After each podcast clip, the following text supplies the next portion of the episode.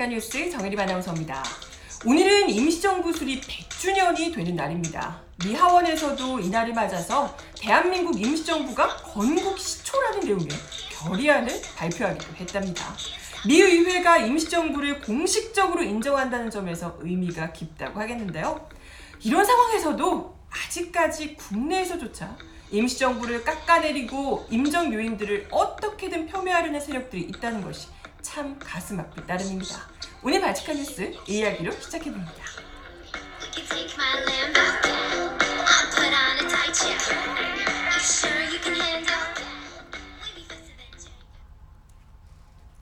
네, 여러분 어서 오세요. 발칙한 뉴스 정혜림입니다. 오늘은 드디어 4월 11일 임시정부 100주년이 되는 날입니다. 1919년 오늘에 대한민국 임시정부가 수립이 됐죠. 아, 참 그동안 이날을 어떻게든 지워버리고 독립운동의 역사를 폄훼하려던 과거의 정부들이 있었잖아요, 우리가. 아, 참. 그런데 그 모든 역사 왜곡들을 잘 견뎌내고 이렇게 100주년을 보다 더 뜻깊게 보낼 수 있게 되어서 어찌나 다행인지요. 정말 감회가 새롭습니다. 그런 가운데 오늘 이 임시정부 100주년을 맞이해서 상 당히 이 의미 있는 기사들이 많이 나왔더라고요. 오늘 여러분들이랑 같이 이야기 나눠보려고 가지고 왔죠, 제가. 첫 번째 뉴스, 제가 오프닝에서도 이야기를 드렸지만 요 기사인데요. 짜잔. 미국 의회가 임시정부 수립이 한국 민주주의 맥동 번영 성공의 토대다라고 하는 이 결의안을 어제 발의했다는 뉴스입니다. 미국 연방의회에서 대한민국 임시정부를 대한민국 건국의 시초로 공식 인정한 이 결의안 채택이 추진되는 것은 이번이 처음 있는 일입니다. 임시정부 수립 100주년에 또 맞춰서 일부러 이 결의안이 나온 거라고 하는데요. 공화당 그리고 민주당 의원들이 공동 발의자로 두루 참여를 했고요. 초당적인 결의안인 거죠. 그러면서 상하원 모두에 제출이 됐다고 합니다. 이 결의안은 미국과 한국의 관계는 1882년 한미수 통상 조약 체결에 따라 외교 관계가 수립된 조선시대로까지 거슬러 올라간다라고 하며 대한민국 임시정부는 1919년 4월 11일에 수립이 됐으며 이후 해산돼 1948년 8월 15일 한국 정부로 전환됐다라고 명시하고 있습니다. 그러면서 하원은 100년 전 임시정부 수립을 오늘날 대한민국 민주주의의 맥동과 성공, 번영의 토대로 인식한다라고 분명하게 적시하고 있습니다. 이게 정말 이게 정말 중요한 의미인 거죠. 이 미 의회 결의안이 이 직접 대한민국 임시정부 수립에 대해서 기술한 것은 처음 있는 일이고요. 어찌됐건 임시정부 100주년에 또 기딱 즈음해서 미국 의회가 임시정부를 공식적으로 인정한다는 의미가 될 수 있기 때문에 굉장히 큰 에, 의미라고 볼 수가 있을 듯 합니다.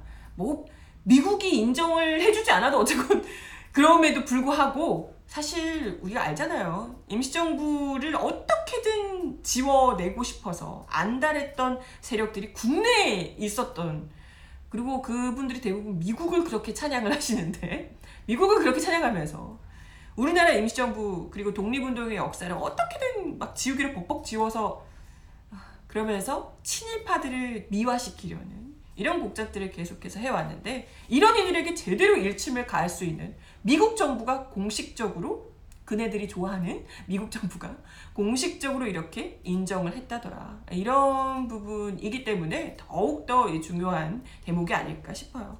그리고 또 이게 어떻게든 뭐 건국의 아버지로 이승만을 만들고 싶어서 네, 노력하셨던 많은 분들이 있는데 그죠? 그런 분들 특히 미국 많이 좋아하시잖아요. 네, 그런 분들 이번에 미국 연방의회에서 직접 낸 결의안이 이렇더라라는 걸 분명히 알아두셨으면 좋겠습니다. 이제 이런 뭐 논란 끝이죠? 건국 논란 뭐 이런 거 끝이 아닐까 싶어요. 임시정부 100주년을 맞아서 참 좋은 의미 있는 선물이 아닌가 싶습니다. 네. 그리고 그런 가운데요. 아, 참이 임시정부 이 분들을 어떻게든 참 그 속에서도 이 폄훼하고 깎아내리려는 이 움직임이 참 많은데 그게 국내에서 참 많다는 게 참 가슴 아픈 일인데요.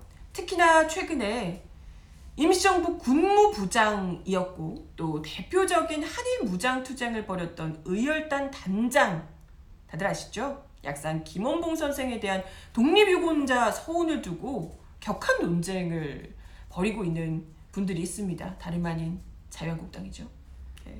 네. 지금 뭐 차- 사실 이 김원봉 선생 같은 경우에는 저도 어릴 땐 잘 몰랐거든요. 어릴 때는 뭐 교육적으로는 학교에서 배우거나 이러질 않았으니까 거의 몰랐는데 최근에 그 여러 영화들을 통해서 여러 뭐 인기 1위에 참 많은 분들에게 사랑을 받았던 대작들을 통해서 국민들에게 많이 알려진 이 분이 또 김원봉 선생이잖아요. 사실 김원봉 선생 말고도 우리나라 독립운동사에서 뚜렷한 족적을 남겼지만 여태까지 이렇게 좀 제대로 인정받지 못한 분들은 아마 많을 겁니다. 네.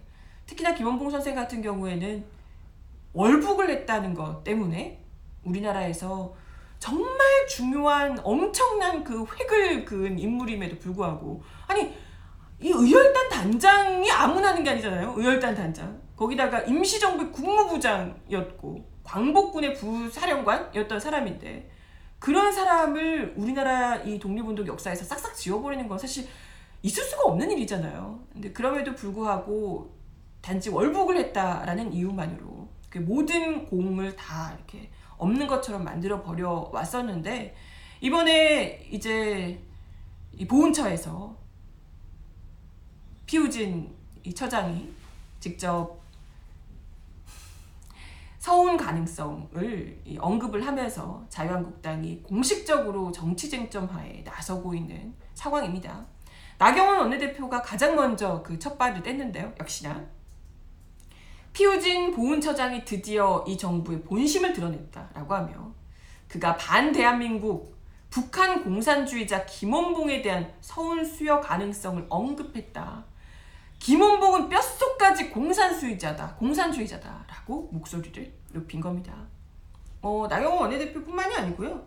지금 또 아직까지 이분들이 징계 안 받으셨죠. 5.18 막말 그 3인방 중에 두 사람 이분들 이분들도 김진태, 김순례 의원이죠. 자유한국당 이 두 분 역시도 국회에서 주최한 사회주의자 서훈 이대로 좋은가라는 토론회에서 김원봉 이 서훈을 절대 반대하는 이 목소리를 강력하게 주장을 하셨다고 해요. 여기서 이런 얘기도 나왔대요. 김원봉 서훈 공작은 서훈을 주려고 하는 게 공작이에요. 서훈 공작은 좌경 기득권 세력의 대한민국 전복 전쟁이다. 아, 서훈 주는 게 대한민국을 전복하는 일이라고. 네, 이런 무시무시한 얘기를 그러니까 색깔론을 있는대로 이렇게 막 불씨를 피워대고 있는 거죠. 참. 근데 과연 정말 그런가? 김원봉 선생이 과연 월북을 했다는 것만으로도 완전 정말 무슨 가치가 없는 뼛속까지 공산주의자 우리의 적이고 그 모든 목숨 건 항일운동의 공적을 다 지워버릴 만한 그런 사람인가? 아, 이걸 우리가 다시금 되새겨 봐야 한다는 거죠. 다들 뭐 최근에 적지 않은 국민들이 알게 되셨겠지만 이분의 이 항일운동의 그 뭐랄까요 족적들은 감히 정말 어느 누구 하나 이게 쉽게 그냥 지워버리거나 별것 아닌 걸로 치부해버리기 어려울 정도로 너무나도 뚜렷한 공적을 가져왔습니다. 그럼에도 불구하고 이 특정의 이념의 잣대 가려서 충분히 주목받아 오지 못했었던 게 사실이죠. 네. 아무래도 이게 이제 분단의 특성이 있기, 있을 수밖에 없고요. 우리가 분단 이 상황이다. 분단 체제라는 것 때문도 있고요. 그런데 단지 분단 체제고 사상이 다르다라는 것만으로 이렇게까지 할 수 있는가? 사실 거기에는 오히려 분단이라는 것 자체보다도 오히려 더 친일 세력들 이후에 계속해서 이어진 그 친일파들이 계속 그 득세하고 기득권을 잡고 그 이후에 계속해서 이어져왔던 군부 독재 정권들. 이런 분들이 권력 유지를 위해서 반공을 전면에 내걸면서 오히려 더 사회주의적 성향의 항일 운동가들은 물론이고 그의 가족들까지도 고통으로 내몰았던 것 아닌가. 더 과도하게. 너무 과도하다는 거죠. 단지 분단 체제라는 것으로 이게 다 이 해석될 수 없을 만큼 너무나도 과도하게 그렇게 예, 좀 폄훼하고 깎아내린 것이다. 이런 생각을 좀 갖게 합니다. 근데 그 과정에서 좀 이 김원봉 선생처럼 도무지 견디지 못하고 나라를 떠나는 길을 선택하신 분들이 또 계실 것 같고요. 그리고 또 많이들 아시겠지만 김원봉 선생 일화 중에 이런 이야기가 있잖아요. 김원봉 선생이 사실 뭐 다들 아시겠지만 23번의 폭탄 의거, 요인 암살, 항일 무장 투쟁을 이끌었던 그 의열단 단장이 있잖아요. 그러다 보니까 우리나라에서는 가장 또이 김구 선생을 가장 우리가 존경하는 인물로 많이들 꼽는데 김구 선생보다도 김원봉에 걸려 있는 이 현상금이 훨씬 더 컸다는 거잖아요. 그만큼 조선 총독부를 가장 벌벌 떨게 만들었던 대표적인 무장 투쟁의 이 그야말로 선봉했었던 분입니다. 그런 사람이 그렇게 혈안이 돼가지고 현상금 어마어마하게 걸고 일제가 잡으려고 했는데 잡히지 않았던 분인데 오히려 우리가 독립이 되고 나서 친일 경찰에게 잡혔다는 거예요. 아니 독립이 됐는데 왜 잡혀? 말도 안 되는데 친일 경찰에게 독립이 된 우리 조국에서 체포가 된 겁니다. 그리고 바로 이 말도 안 되는 이 체포를 해서 심지어 김원봉 선생을 뺨까지 때렸던 굴욕을 주고 뺨을 때리고 고문을 했던 이가 바로 친일 고문 경찰로 악명이 높았던 노덕술이라는 거 아시죠? 그 노덕술 숱한 독립군들을 잔인하게 잔혹하게 고문을 해서 참 악명이 높았던 그 인물인데요. 그때 당시에 노덕술에게 따귀를 맞고 돌아왔던 김원봉 선생은 원통하다며 꼬박 사흘을 눈물을 흘리셨다고 해요. 꿈에도 그리던 조바, 해방 조국인데 이건 일제 때와 다를 바가 없다라고 하면서 친일 경찰이 반공 투사를 둔갑해서 독립운동가들을 빨갱이로 몰아 잡아들이고 있다라고 하며 내내 원통하게 눈물을 원통하다며 눈물을 흘리셨다는 겁니다. 이런 분들이 정말 얼마나 그 환멸을 느꼈을까? 친일하며 자신들의 그 동지들을 잡아 가지고 고문하고 죽였던 그런 친일 경찰이 해방된 조국에서 경찰이랍시고 또다시 독립군들을 잡, 잡아서 고문을 또 하는 거예요. 이걸 보면서 얼마나 분노하고 환멸을 하셨을까? 이건 정말 그 심경을 이루 말할 수가 없을 겁니다. 그렇게 해서 결국은 북으로 그때 당시에 남측 협상, 남북 협상에서 남측 대표로 참석해서 북으로 가셨다가 아예 거기서 돌아오지 않으셨는데 그게 뭐 잘했다가 아니라 그럴 만한 어, 심정적인 이해가 된다라는 거죠. 그렇게 그런 식으로 얼마나 분노를 했을까라는 그 환멸에 공감이 된다라는 겁니다. 그리고 사실 북에 가서도 이분이 완전한 공산주의자가 아니라는 이유로 오히려 북에서 거기서 결국 숙청당하고 맙니다. 그러니까 이분은 북에서도 남에서도 그렇게 이 나라의 독립을 위해서 목숨을 바쳐서 싸우셨지만 어디서도 환영받지 못하는 인사였다는 거죠. 과연 이런 사람을 이런 김원봉 선생을 뭐 북의 인사라고 이야기를 할 수 있는가? 북한의 인사라고 우리가 얘기를 할 수 있는가? 북한에서도 이 사람이 온전한 공산주의자가 아니라고 숙청을 해버렸는데 그렇지 않습니까?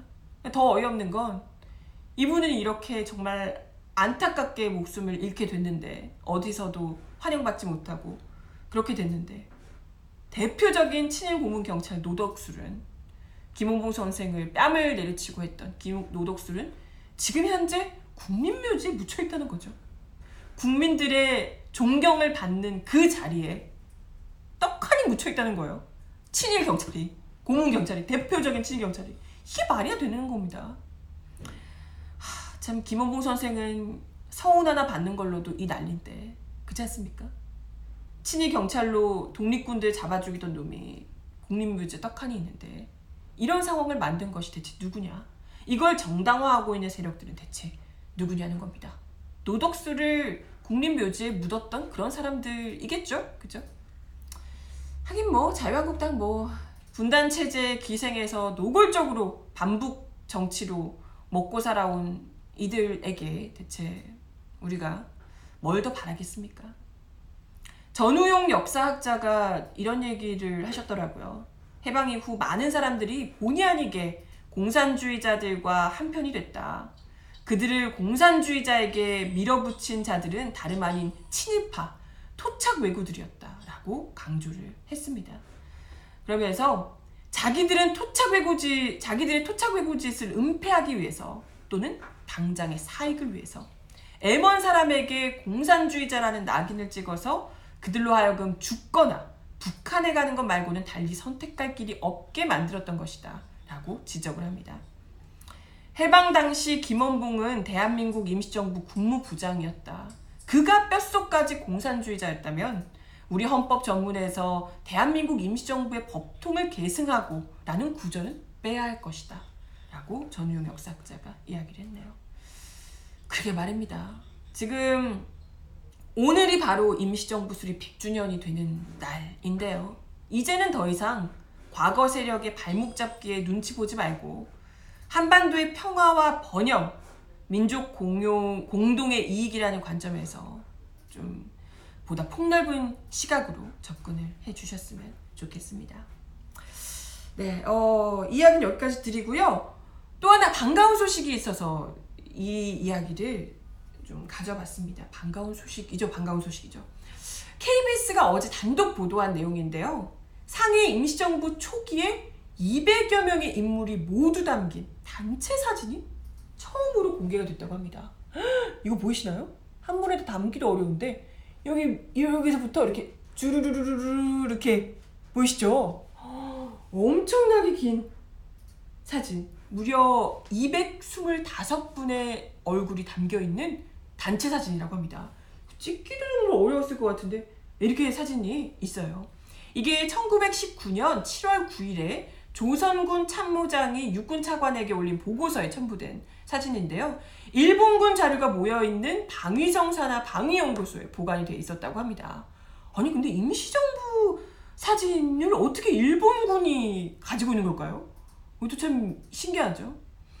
지금까지 발굴된 사진 가운데 임정 수립 초기 상황을 드러내주는 유일한 사진이라고 합니다. 와, 그죠? 아, 실제로 225명이라는 사람이 찍혀있는 이 정도 규모의 이 사진은 진짜 처음 본 것 같아요. 그죠? 네, 남성 178명, 그리고 여성 24명, 아이들 23명 등 225명이 등장하는 사진인데요. 일본 보고서에 따르면 이 사진 속 인물들이 상하이에 있는 조선인 간부와 결사자 200여 명이라고 명시를 하고 있다고 합니다. 근데 참 안타까운 게요. 225명이고 아이들이 뭐 23명이니까 어른들만 하면 뭐 200명 정도가 되는데 200여 명 정도가 되는데 이분들 중에서 기존에 알려진 우리가 임시정부 인물들이라고 우리가 알고 있는 인물들은 불과 26분밖에 안 된다고 합니다. 김구 선생, 여운영 선생 뭐 이런 분들 정도 26분밖에 안 된다고 해요. 나머지 분들은 정말 그 어마어마한 이 수가 임시정부에서 그것도 임시정부 초기 사진이라고 하는데 정말 얼마나 고생을 하셨겠어요 그 현장에서 그럼에도 불구하고 이분들이 제대로 알려져 있지 않은 거고요 그만큼 우리가 임시정부의 숨은 주역들을 이게 지금 사진을 뭐 이렇게 해서는 제가 잘 뭐 모르시겠지만 사진을 제대로 확대해서 보면 얼굴이 그래도 좀 분간이 간다고 합니다. 아 이분이 누구구나 하는 게 좀 확인이 된다고 해요. 그러니까 식별이 된다고 하니까 이분들을 이제라도 제대로 좀 한 분 한 분 다 발굴해서 국민들에게 알려주는 것이 좀 필요하지 않을까 이런 생각이 드네요. 우리가 지금 더 많이 알리고 더 많이 발굴하고 공을 또 기려야 할 분들이 너무나도 많습니다. 아직까지 지금 모르는 분들이 너무나도 많아요. 그죠? 네, 그렇고요. 어, 다음 소식으로 하나만 더 전해드리고 마치도록 하겠습니다. 지금 뭐 임시정부 100주년이긴 합니다만은 지금 문재인 대통령이 오늘도 너무나도 중요한 한미 정상회담을 위해서 일부 아니 아니 미국으로 현재 떠난 상황입니다. 오늘 저녁에 뭐 이렇게 아마 회담을 하게 되지 않을까 싶은데요. 2차 북미 정상회담이 결렬된 이후에 사실 또 우리 정부의 역할이 다시금 또 중요하다고 떠오르는 상황이죠. 예전부터 뭐 그랬지만 북미 정상이 북미 정상 사이가 좀 고착될 때마다 북미 관계가 고착되거나 좀 이렇게 트러블이 있을 때마다 우리 정부가 다시금 또 뛰어들어서 어떻게든 또 잘해보라고 손을 이어붙이고 또 격려를 하고 또 설득을 하고 이런 과정을 계속해서 거치면서 정말 어렵게 더디게 한 발짝 한 발짝 움직이고 있습니다. 이런 상황에서 여기에 또 초장부터 아주 잘못되라고 잘못되라고 죄를 뿌리는 분들이 있더라고요. 참이 나쁜 버릇 못 버리고 그죠? 바로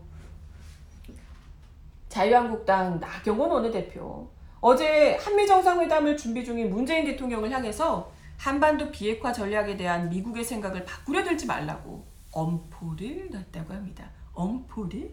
네. 아니 미국이 뭐 우리가 뭐라고 한다고 다 우리 말 듣는 것도 아니잖아요. 어차피 국익에 따라 움직일 텐데 우리는 그렇다면 우리가 가지고 있는 우리의 이해관계에 따라서 미국을 설득할 수 있죠. 근데 미국이 그걸 듣지 않겠다면 어쩔 수 없는 거죠. 우리는 우리 입장에 따라서 설득할 거리를 가지고 이러이러한 부분들이 좀 고려를 했으면 좋겠다. 이렇게 했으면 좋겠다라고 설득하는 건 주권 국가가 외교를 하는데 당연히 마땅히 할 일입니다. 그렇잖아요. 그런데 나경원 원내대표는 문 대통령은 미국을 설득할 생각 말고 미국과 함께 북한을 설득해야 된다며 트럼프 대통령의 입장을 바꾸려 하지 말고 김정은 위원장의 생각을 바꿔야 한다라고 주장을 했다고 합니다. 그러니까 문 대통령이 지금 하노이 선언 이후 무산 이후에 교착 상태에 빠진 북미 비핵화 협상에 좀, 좀 활력을 불어넣기 위해서 포괄적 합의 및 단계적 이행을 골자로 한 중재책을 제시할 것으로 전망이 되고 있는 상황입니다. 그런데 제1야당 원내대표가 이렇게 무조건 미국의 뜻에 따라야 된다고 어? 다 필요 없고 미국의 찰싹 붙어서 내내내만 하라고 지금 그러고 있는 거예요. 외교 협상에 나서는 문 대통령을 초장부터 아주 발목 잡고 재 뿌리고 고춧가루 뿌리고 이러고 있는 거죠. 아니 근데 사실 미국에 찰싹 붙어서 네네네 하면서 그럴 거면 뭐, 뭐하러 거기까지 가서 얘기를 합니까? 그냥 미국의 지시를 따르면 되지. 그렇지 않습니까? 아니 우리는요 주권 국가로서 한반도의 평화를 만들어내기 위해서 철저히 대한민국의 이해관계에 맞게 미국도 설득을 하고 북한도 설득을 하는 겁니다. 아니 당연히 이거 우리는 우리 이 그 개별 국가인 거잖아요. 미국의 이해관계에 어떻게 우리가 찰싹 붙어서 미국 말만 따릅니까? 그럼 미국 이해관계인 거죠. 동맹이라도 각 국가가 자기가 원하는 것은 다릅니다. 그잖아요. 비슷한 방향으로 함께 갈 수는 있어도 이해관계는 다를 수밖에 없는 거잖아요. 그러면 우리는 최대한 우리의 이해관계를 관철시키기 위해서 더 적극적으로 나설 수 있는 거죠. 근데 그것에 미국이 좀 안 맞다 싶으면 어쩔 수 없이 이 부분은 그럼 같이 못하겠다라고 할 수도 있는 거고 같이 갈 부분은 같이 갈 수 있는 거고요. 북한도 마찬가지입니다. 북한은 어떻게 우리가 우리 마음대로 주무릅니까? 북한을 우리가 이러이런 부분을 같이 했으면 좋겠다라든지 이건 자제해달라라든지 얘기를 하면 그것에 맞게 설득을 설득이 되는 부분은 같이 하고 안 되는 부분은 어쩔 수 없는 거고 그런 거잖아요. 그게 다 외교 관계인 거고. 하, 근데 뭐 무슨 2차 회담 전에도 미국 가가지고 종전선언 안 된다고 운운할 때부터 알아봤지만 어쩜 이렇게 한결같이 오로지 미국에게 무슨 식민지도 아니고 찰싹 붙어서 미국 말에 거스르지 말고 따라라 라고 하며 미국 혹은 일본 심기를 거스르지 말라고 그렇게 얘기를 하시는지 참 답답할 따름이고요. 아니 미국 발닦기나 되라는 얘기는 지난 10년 동안 충분히 한 거잖아요. 그렇게 해서 전쟁 직전까지 갔던 거고 제발 좀 주권 국가의 정치인다운 말씀을 좀 해주셨으면 좋겠다 이런 생각을 하게 됩니다. 뭐 그런 가운데 조선일보는 오늘자 사설에서 아주 짧고 굵게 제목으로 이렇게 부부 동반 한미 정상회담이라니? 음? 이렇게 기사를 아, 사설을 내셨더라고요.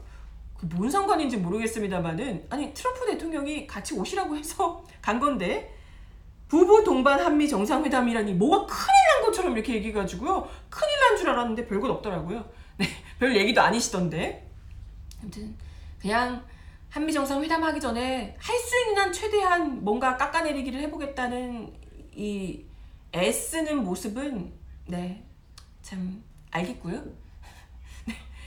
알아서 잘 하시게 좀 내버려 뒀으면 좋겠습니다. 앞에 시작도 전에 그냥 어떻게든지 오히려 갈등을 만들어 보려고 긁어 부스럼을 만들어 보려고 애쓰시는 분들 제발 좀 한반도 평화를 생각해서 조금만 좀 잠잠히 계셔 주시라 이런 생각이 드네요. 아무튼 어, 오늘 발칙한 뉴스 제가 준비한 내용은 여기까지고요. 오늘도 함께 해주셔서 감사드리고 정하나 치돌 많이 많이 구독해 주시고요. 발칙한 뉴스는 내일 1시 30분에 다시 오겠습니다. 그럼 내일 다시 만나요. 안녕.